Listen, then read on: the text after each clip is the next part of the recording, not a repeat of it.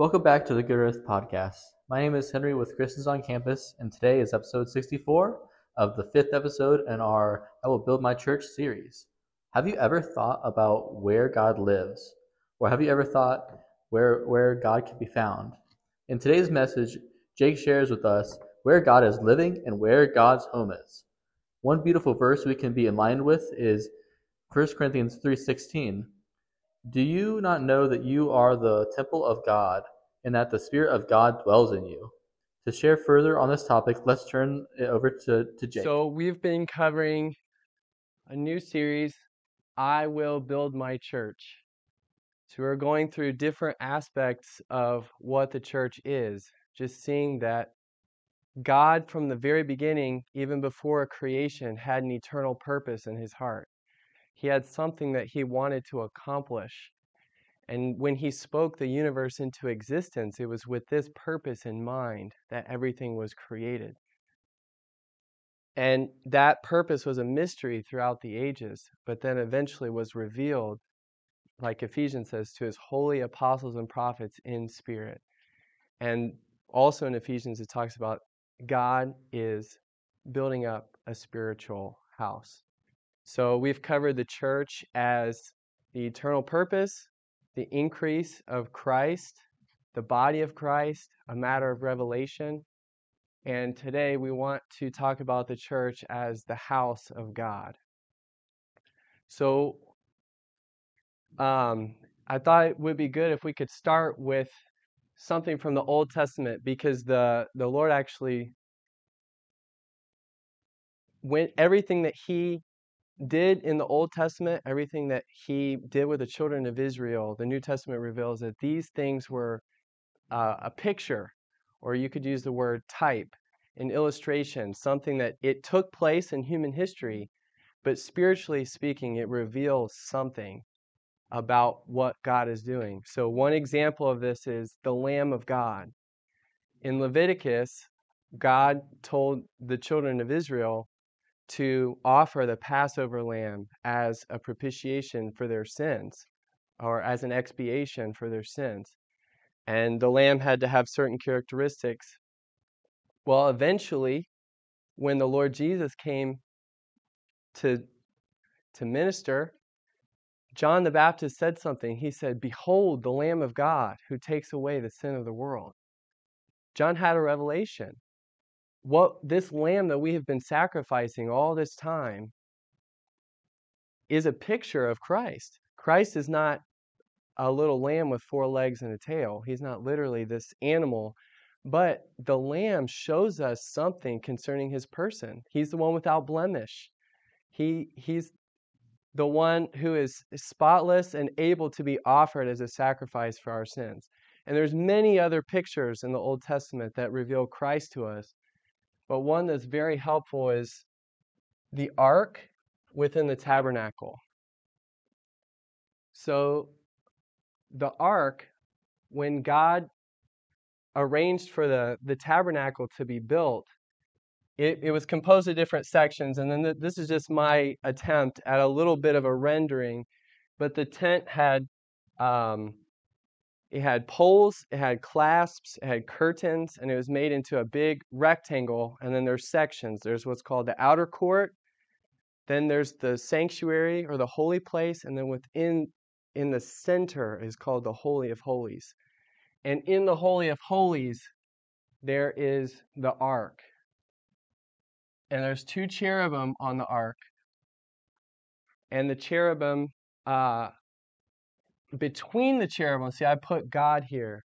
So in Exodus 25, God said, In between the cherubim, there I will meet with you, and there I will speak with you. So it's mysterious. I don't know when the high priest went into the Holy of Holies, I don't know in what way God appeared between the, the cherubim. I don't know if it was a bright light or you just had a sense of his presence. But there was something about the ark where when the high priest went in, he could be in God's presence. He could see God, he could speak with God. So, this is uh, the ark is very much associated with God Himself and His presence. God is not a box made out of wood with some gold on it. There's nothing physical that can capture God or fully illustrate God. But because he's so mysterious and he's invisible and hard for us to understand, he gave us these illustrations to grasp different aspects. And so the dimensions are meaningful, the gold, the acacia wood, all these things are meaningful. But the number one thing we should see is that God's presence is associated with the ark. And even in Numbers 10:35, I believe it's Moses, he said, it says, when the ark was setting out from the tabernacle, so the priests picked it up by the poles. There was some rods like this that went off the side. The priests could grab the handles and carry the ark. And when they were carrying the ark, it's setting up. Moses said, Arise, O Lord, and may your enemies be scattered. So Moses wasn't saying, Our Lord is a box, but he knows as the ark is take, taking off, our God is going with the ark. And the ark is within something. Most of the time, it's within the tabernacle made of curtains. So that's just a little bit of background because we want to talk about a person in the Old Testament who is very concerned with what was God, what was on God's heart. He wasn't only living for himself and his own interests. He loved God, he cared about God, he wanted God's heart to be happy. He wanted his purpose to be fulfilled. That was David. So maybe I can just read some verses from 2 Samuel chapter 7 and then if you have your Bibles, it'd be good you can follow along with me. So 2 Samuel 7 1 through 7. Now it came to pass when the king, and that's referring to David, so it came to pass when David was dwelling in his house, and the Lord had given him rest from his enemies all around, that the king said to Nathan the prophet, See now, I dwell in a house of cedar, which means cedar in the Old Testament is really nice wood. You know, so I, I dwell in a in a good house and I have rest from my enemies. But the ark of God, God's presence, or a representation of God's presence, where, where God meets with his, his people, the ark of God dwells inside tent curtains. Look how nice my house is, and God, he's in a tent. Then Nathan said to the king, Go, do all that is in your heart, for the Lord is with you. But it happened that night that the word of the Lord came to Nathan, saying, Go and tell my servant David, Thus says the Lord, Would you build a house for me to dwell in?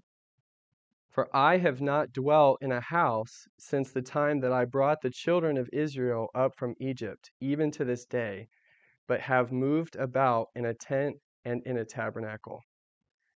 Wherever I have moved about with all the children of Israel, have I ever spoken a word to anyone from the tribes of Israel, whom I commanded to shepherd my people Israel, saying, Why have you not built me a house of cedar? So here we begin to see something. It was not wrong for David to want to build God a house.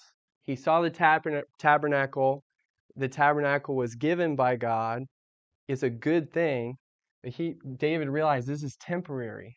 It's not permanent. It's not structurally sound. It, it can be taken up and put away and carried by the Levites. He wants to build something more permanent for the Lord, but still the Lord has more to reveal concerning his house. Okay, so another verse. So 1 Kings 8:27. Now this is Solomon. God spoke to David, it's not going to be you that builds me the house. It'll be your seed, who is Solomon.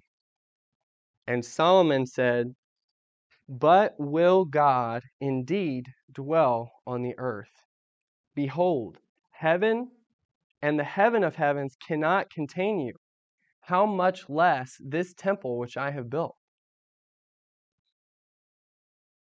So Solomon actually carried out what David intended to do.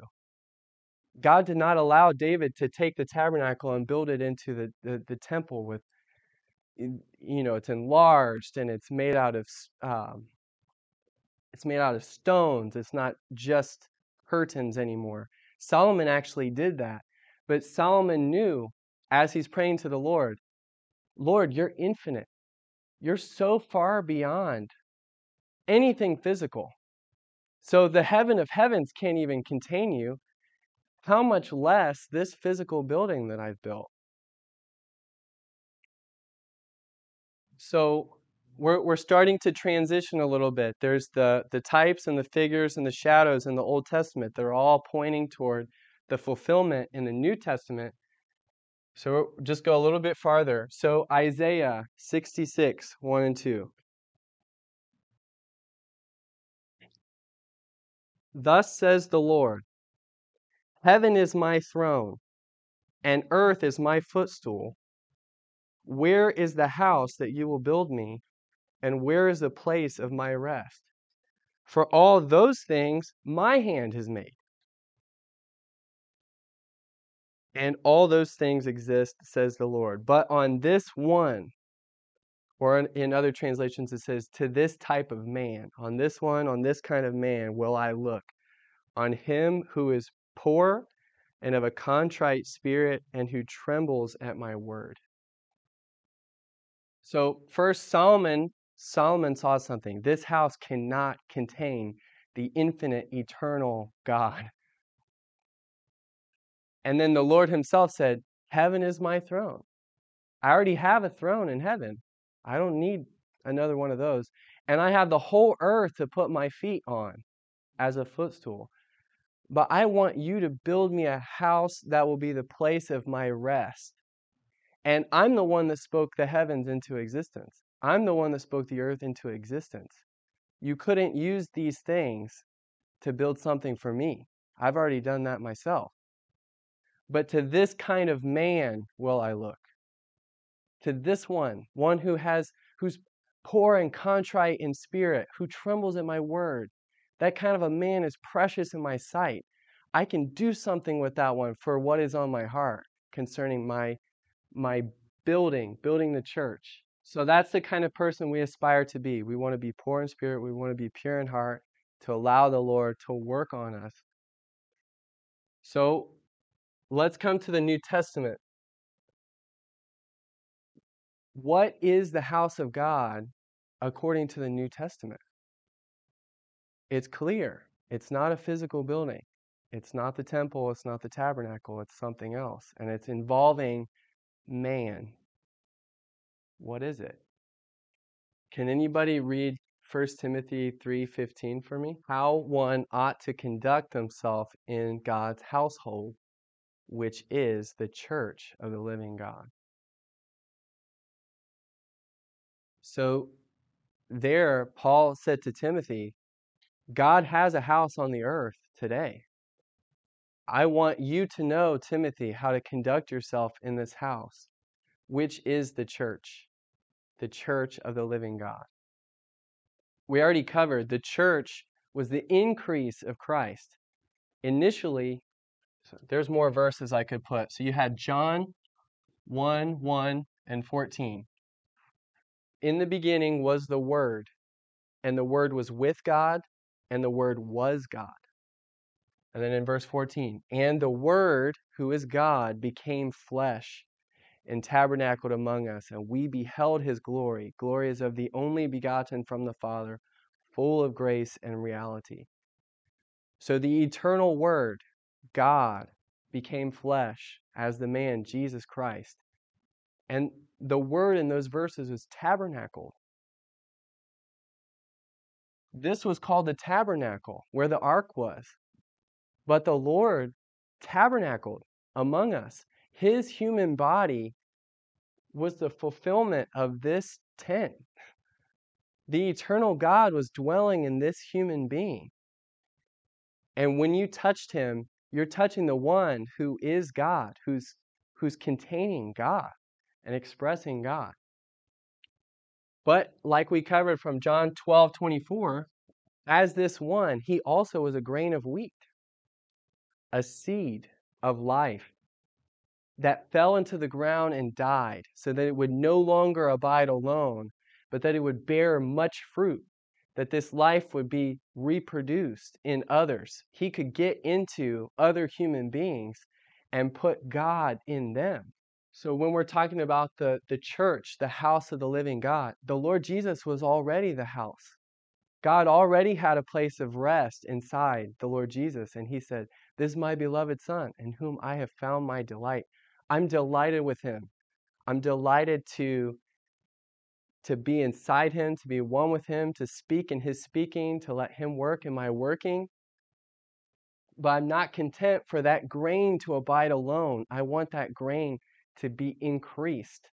I want it to spread into others so that I can have a house I can have many human beings in whom I reside, that I'm filling, that I'm being expressed through, who are one with my Son, Jesus Christ. They've been purchased by Him, they have my life because of Him, and now I want to express myself through them as a house. So what about 1 Corinthians 3:16? The spirit of God dwells in you. That word dwells you know, inanimate objects don't dwell. The table doesn't dwell in this room. The table just is here. It just sits there. If you move it, it'll move, but if you don't, it just stays there. Living things dwell, the spirit, and where do they dwell? They dwell in a house. They dwell in a place that is their home. The Spirit has made a home in us because of our faith in Christ. And He wants this house to get uh, built up so maybe one other could read Ephesians 2:22. You also we also are being built together by the spirit of God into a dwelling place of God in spirit. It's hard to say was he saying the spirit of God? Was he saying our human spirit? Or in 1 Corinthians 6:17, the spirit is one spirit with our spirit and like Romans 8:16. So it's Either way, a dwelling place of God in spirit or in the spirit, we're getting built up into a dwelling place of God.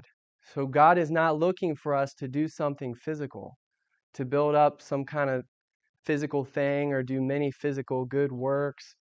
He wants to build himself into us by our believing and our relationship with him our fellowship with him and with, with one another. And he wants us to get built up together into the house. So, just in closing, just a reminder um, we have two key verses that help us understand our human being. We have, and there's others too, but these are really key. Hebrews 4:12, 1 Thessalonians 5:23. You have a spirit where the Lord is, you have a soul, that's your personality, and you have your body when we believed in the Lord, that's where we got regenerated in our spirit. The grain of wheat, that life of God got into our spirit. And the one who was the house of God got into us. But now he wants to spread out into our soul, into eventually even into our body, like it says in Philippians 3:21 we're in a process of Him growing in us, the, the life of God developing in us, so that we, as individual members of God's household, are growing. And as we have fellowship with one another in the Bible study, we're praying together, we're enjoying God's word together, we're singing the spiritual songs, enjoying God's life flowing. We're getting built together into God's dwelling place in spirit. So that when when his house is completed he will be satisfied. He's not content with the heavens. He's not content with the earth. He wants the church as a house of god to be built up and we have a uh, we have the privilege and we have the responsibility to participate in this building god is not looking to make his home or his dwelling place in a building on the corner that is titled a church god is not seeking to make his home in a physical temple such as in the Old Testament. God is seeking to live in and dwell inside of us, his believers. And it is in God's heart to live in and dwell in his people. To be the built church, we need to have our eyes opened and have our and have our heart opened even more. Stay tuned to next week's episodes as we continue opening what is the church.